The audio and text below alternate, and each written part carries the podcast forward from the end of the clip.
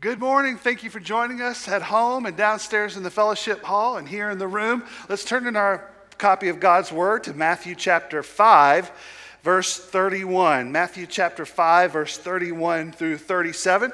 Uh, we're slowly uh, walking through the Gospel of, of Matthew. We've kind of been there a little bit in December. We were there uh, actually four years ago, we started the Sermon on the Mount, and now we've kind of come back and we're here uh, picking up, continuing in the Sermon on the Mount uh, as we started last week. And so we're going to just walk our way through the rest of, of chapter six and uh, seven, and we're going to do that the next couple of weeks. Today, uh, kind of what we've said is that what the purpose of the Sermon on the Mount is to clarify uh, for the disciples, for us, for the world, uh, who it is that w- when Jesus has said, The kingdom has come, the reign is in you, if you are my followers, this is the way you should live. This is what makes the difference of kingdom citizenship and worldly citizenship. And he says that this is the way that we're supposed to live. And so today, uh, as we looked last week uh, about uh, how we should uh, protect our eyes, this week we're going to look at how we should keep our word. Keep our word. So let's read together, beginning in verse 31 and read to verse 37. It is also said, Whoever divorces his wife must give her a written notice of divorce. But I tell you, everyone who divorces his wife, except in a case of sexual immorality, causes her to commit adultery. And whoever marries a divorced woman commits adultery. Again, you have heard that it was said to our ancestors, You must not break your oath, but you must keep your oaths to the Lord. But I tell you, don't take an oath at all, either by heaven, because it is God's throne, or by earth, because it is his footstool, or by Jerusalem, because it is the city of the great king. Do not swear by your head, because you cannot make a single hair white or black. But let your yes mean yes, and your no mean no. Anything more than this is from the evil one. Let us pray. Heavenly Father, this morning uh, we seek your wisdom, not for the sake of fear, but we do so in the sake of knowing you have crucified your son for our sin, and those of us who have been redeemed by grace now want to follow him and be like him and worship you and bring your glory and honor to this world. God, help us to be faithful. And as we come to your word this morning, may we be changed. May we be more faithful. In Jesus' name we pray. Amen. You know, listening to kids or listening as they talk about promising something to one another, you know that they, whether they really mean it or not, they might say, you know, uh, they promise something to someone, they'll say, you know, if I'm lying, I'm dying. Or, you know, I would say back to someone, if you're lying, you're going to be crying. Uh, of course, you know, the, the ever faithful, true promise, you know, cross my heart, hope to die, stick a needle in my eye. You know it's serious business when that promise has been laid by, down. You know that there is a matter of promises, but unfortunately, we know in the midst of those promises, a lot of times we like to have an escape route, an escape hatch, or a way that we can make a promise, but we won't really be held to it right? So we know we said something to someone, uh, little kids that is, and they've said, well, we didn't pinky promise on that. Or, you know, I said that and I had my fingers crossed behind my back. Or if, you know, you got really desperate, you said, my finger, my, my, uh, my shoelaces were crossed, right? So you've, you've found a way to get out of the promise. Well, Jesus clearly teaches that people of God, people who have followed Christ, people who have been saved by grace, must keep our word. Now, as we first glance, you might look at this text and say that they absolutely have nothing to do with each other. Verses 31 to 33 or 32 don't have anything to do with 33 through 37. But I would beg to differ because ultimately the message here or the, the purpose here is to say, what will we do to keep our word people of integrity? How will we keep our word when the promise is not easy? when it's not fulfilling, when it's not interesting to me. Jesus is saying that we are to be people of our word, that we are to keep our commitments and keep our word. And that is what Jesus is saying. In an age, in a time where eh, many people don't keep their commitment to the church, when people don't commit take, keep their commitment to one another, when people easily renege uh, on, their, on what they've said to someone to say, well, hey, excuse me, something came up when we know really you just wanted to watch the next show on your, on your streaming service. There's a lot of reasons and a lot of ways, underhandedly, that we don't keep our word. But Jesus reminds us in our text that if we give our word, we must follow through, especially when it comes to the Word of God and using His name. In this passage, there are three instances in which we keep our word. If you're following along here, uh, texting something in your phone to keep notes or writing, number one, keep your word to the Lord. This is a simple matter. If you're going to keep your word, you must keep your word to the Lord. So, what we're going to do is sort of start at the end and kind of go back to the beginning and then come back to the end. The principle here, summarized in verse 33, again, you have heard that it was said to our ancestors, You must not break your oath, but you must keep your, your oaths to the Lord. But I tell you, don't take an oath at all, even by heaven, because it is God's throne, or by earth, because it's God's footstool, or by Jerusalem, because it is the city of the great king. Do not swear by your head, because you cannot make a single hair white or black. Jesus is speaking here that the supreme reason we must keep our word is because we must keep our word to the Lord.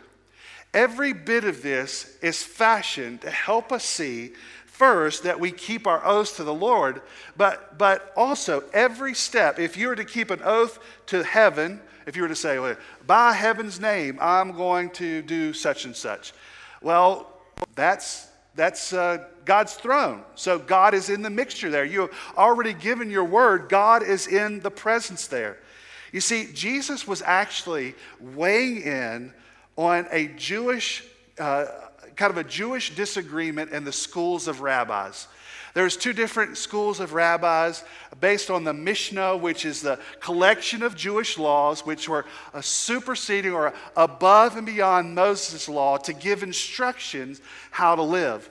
And one group of, of Jewish teachers believed that if you were to give an oath or to give a word, that you could give your oath to many different things and you could break your oath. But if you gave your oath to God, then you shouldn't break the oath. So there was varying uh, degrees of ways that you could promise something. If you really meant it, you could say, I'm going to I'm going to uh, promise to the Lord, and uh, then you have to keep it. But if you promise to, you know, uh, on the name of Jerusalem or in the name of whatever, you could possibly break that and not be in sin. Well, here, here's the thing the Jewish rabbis at the time dutifully knew that keeping your oath to God was important. That if you were to say something and make an oath to God, that that was vital and important uh, unto the Lord. Exodus 27 says, Do not use, misuse the name of the Lord your God, because the Lord will not leave anyone unpunished who misuses his name. And Leviticus 19 12, Do not swear falsely by my name, profaning the name of your God. I am the Lord. So they understood that. They rightfully had that, that, that belief or that truth that, that swearing an oath to God is unbreakable, and if you do, is sinful. But they tried to make a hedge or escape hatches by saying that all these other things that you make an oath by, that you could break and not be in sin. So Jesus clarified that we must not take any oath and try to break it because ultimately God is in all of them. God witnesses every promise we make, and there's no special wording that can make them less or more binding. Jesus says, Quit playing games, keep all your promises. There are no loopholes because God is present in every area of our life. Therefore, God's people, we represent Him and therefore should not break us because we're as if we're breaking them to God. So, as my grandfather used to always say, you know, uh, Sean, Dobbins men a word. If we're going to go, if we say we're going to do something, we're going to do something. Uh, and I asked him one day, why are we going over here to do this for your friend? Uh, and this is taking time out of our day. You can do it another day. He said, because, son, we do what we say. We do what we've been said because it reflects on our name. Brothers and sisters, it's the same way that when we say something and we say we're going to do something, it is a reflection on God. And later on in the text, it says in verse 37 anything more than this is from the evil one. You see, if we are Christians and we say that we are followers of God, we are following the God of truth. He has no mixture of error. He never reneges on his promises. He is the one in which truth all stands upon. And so, if we are people who are liars or deceivers, or we say we're going to do something and we don't, we are actually saying we are more in the camp of Satan than we are in the camp of God. Who is Satan? He is the great deceiver, he is the evil one. He spins lies. So we must be cautious when we say we're going to do something, we do it because we are thankful that we serve a God who, who never breaks his promises. And this is the truth that we keep our word unto the Lord because God himself has given great word and never broken his promise to us. God has given many promises to his word. He says that he will never send another universal flood. But then he says he's going to send a redeemer.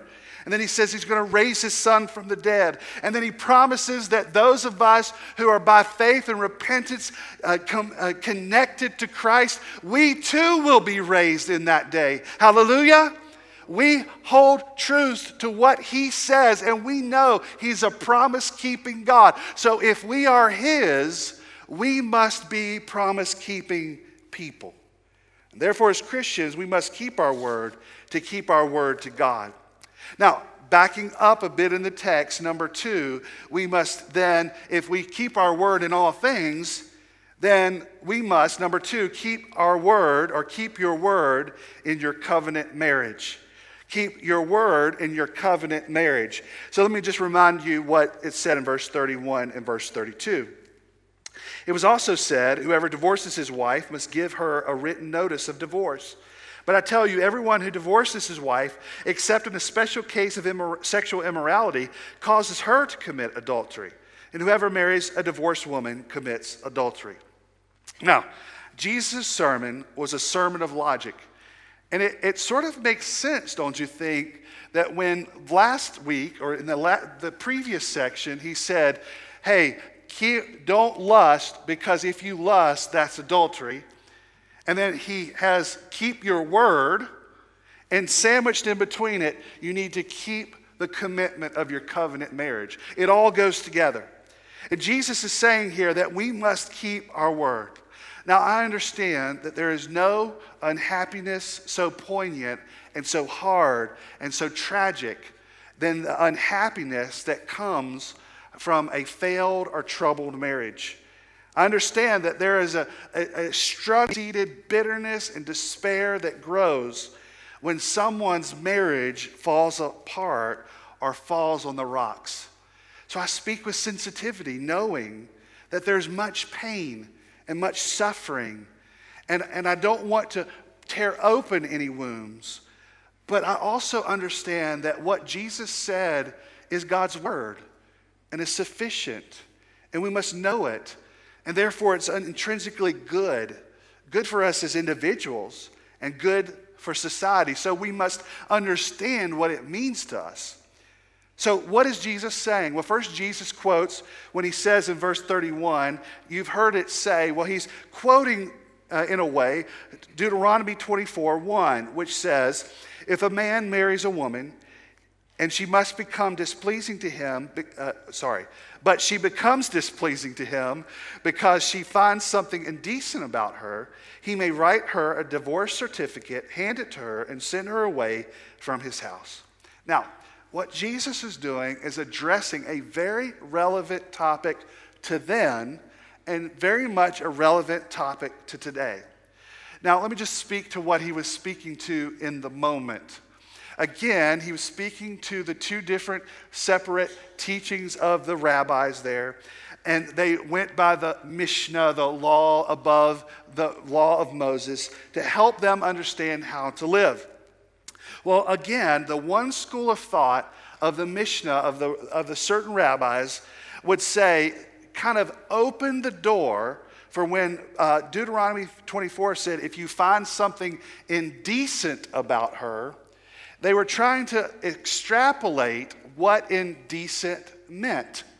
So, what they said, they had a whole list of ways that it could mean to be indecent so that a divorce certificate for be granted.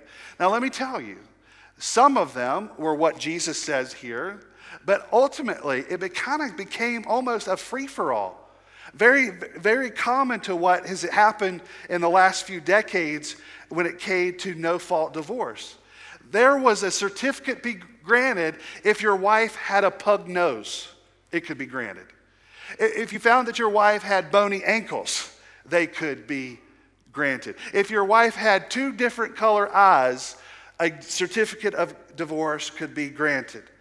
But what Jesus was saying here is that there, this is a cavalier attitude to say that you could break your covenant marriage over something so insignificant. The Pharisees regarded divorce lightly. Jesus took it so seriously that, with only one exception, he called all remarriage after divorce adultery. This is what Jesus says here. Now, what did Jesus base it on? He's basing it on a covenant that happens between a man and a woman, but somebody else, everybody, who is that? God. There is a third party in the covenant marriage. That that covenant bond happens and continues on. So that when there is a oath taken, that oath is to taken not between two people, but three people.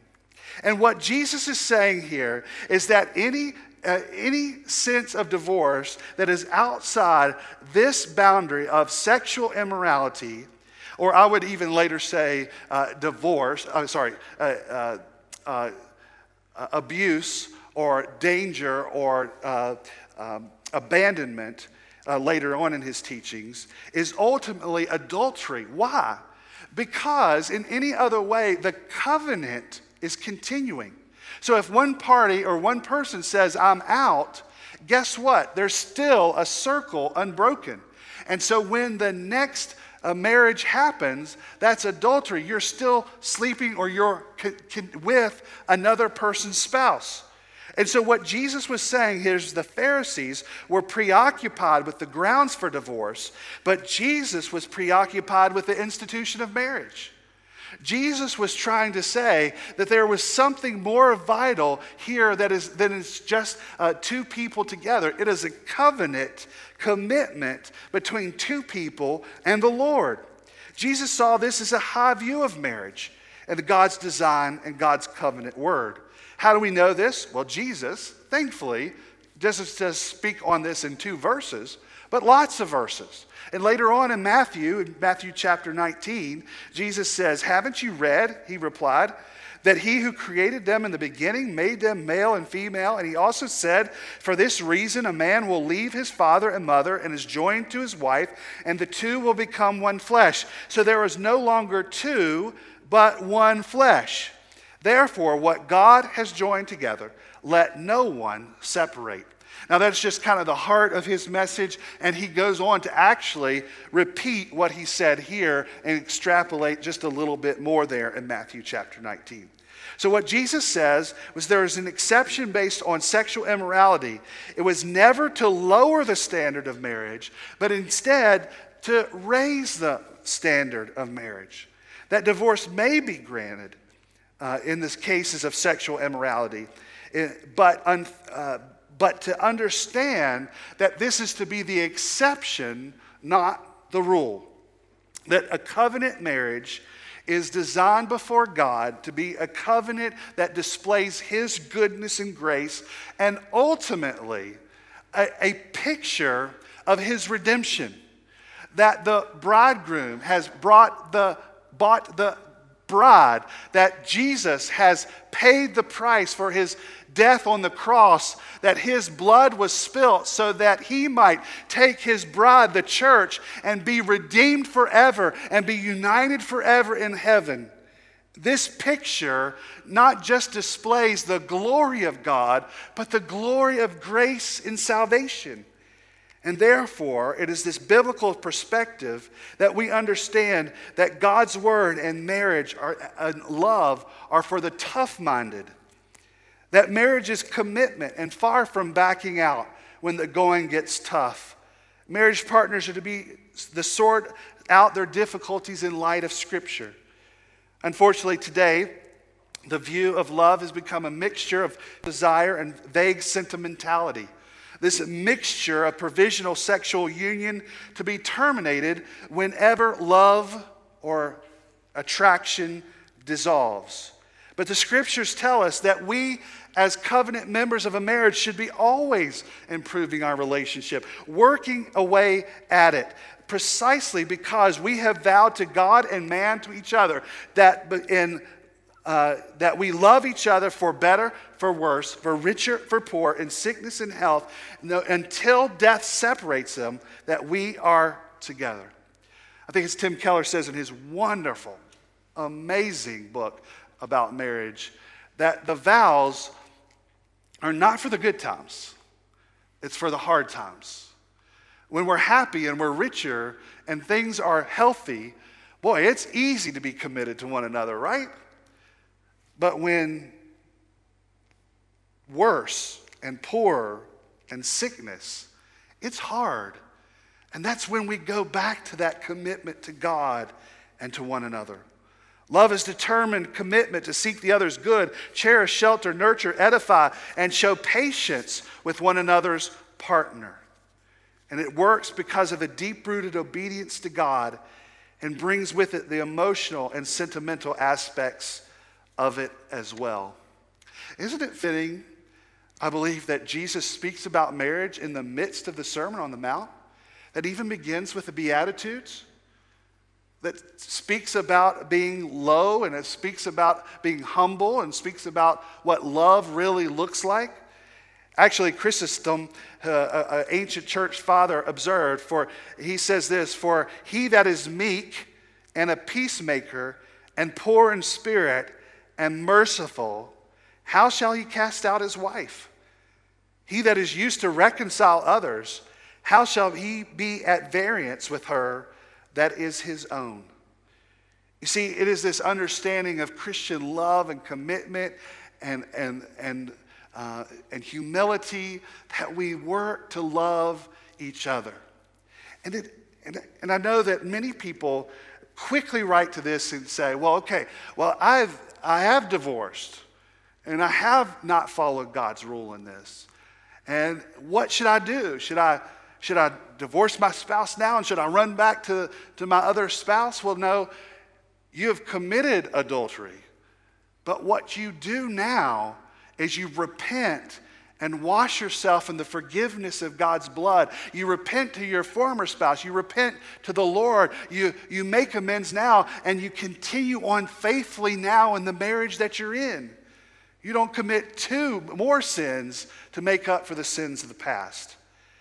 You see, when Jesus speaks about keeping our word, it reflects on us as we keep our words, even in our marriages. So, brothers and sisters, fight for your marriage. Fight for the love of each other. Keep your covenant word to God. And number three, because we need to keep your word to others. Keep your word to others.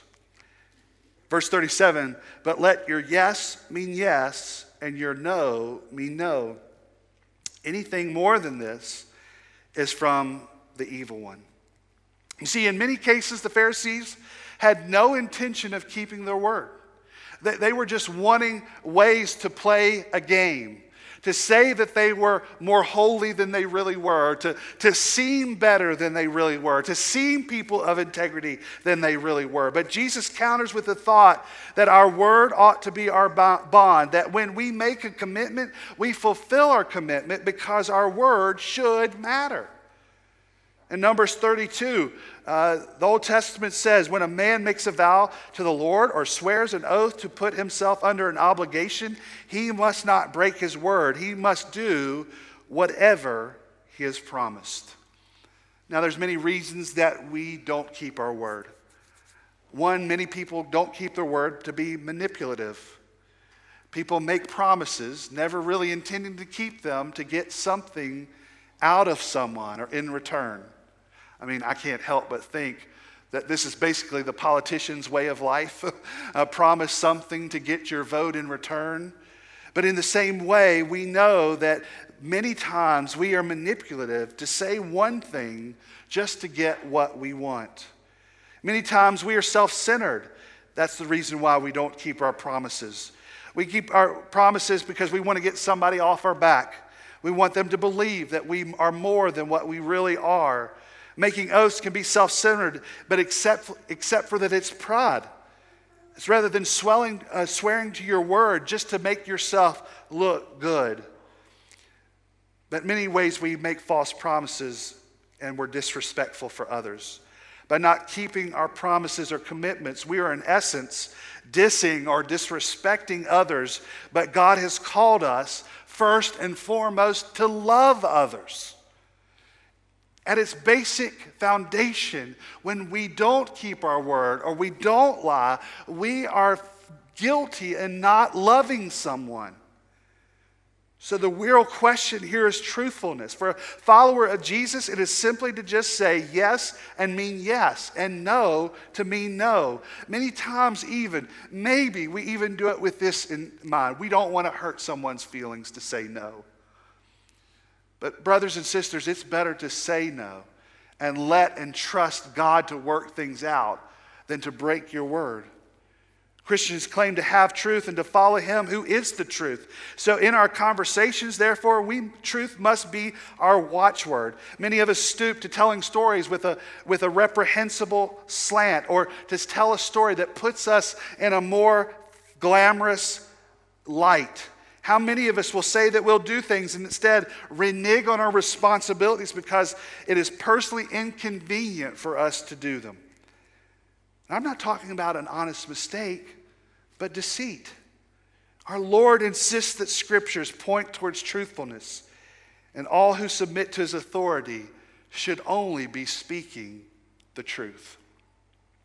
Now, there's a children's book that I once read, and the book is by by Dr. Seuss, and it's, the book's called Horton Hatches the Egg.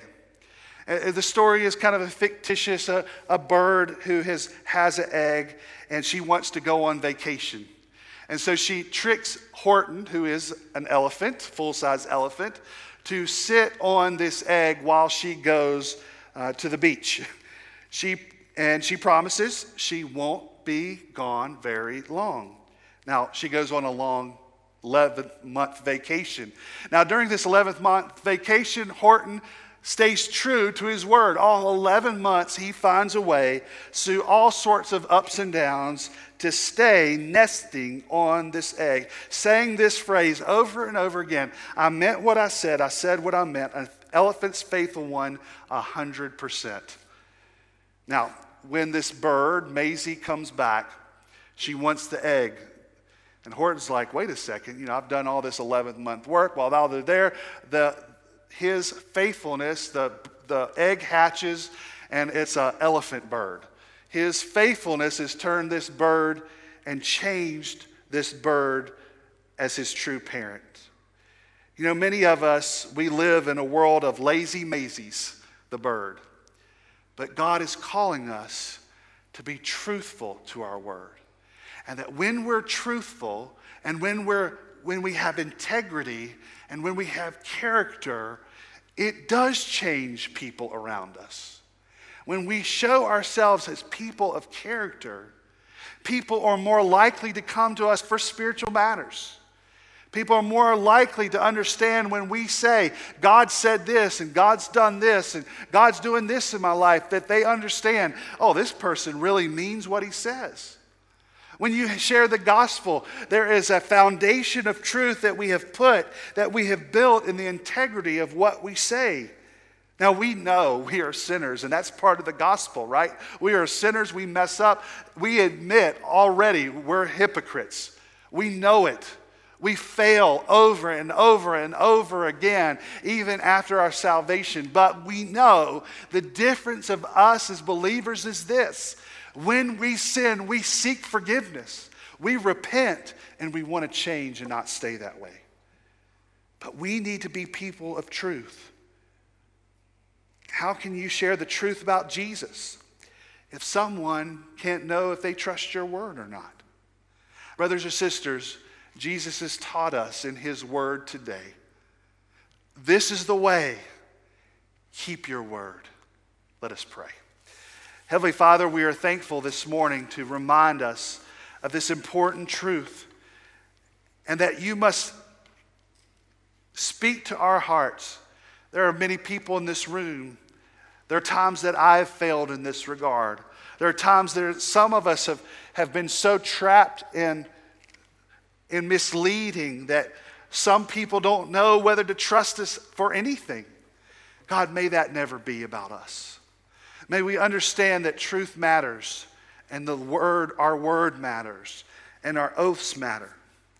God, I pray this morning as we help to understand this, that this this helps us to see even more the value and the integrity and the commitment of marriage. I pray for those who are struggling in their marriages, and I pray, God, that they would seek guidance in their word and from other believers, that they would seek truth and find love at the center of their covenant commitment to you. And God, this morning I pray that we all rest in this this thankful promise that we have in your Son, Jesus Christ. That in our failures, in our mistakes, in our history, in our life, we are sinners.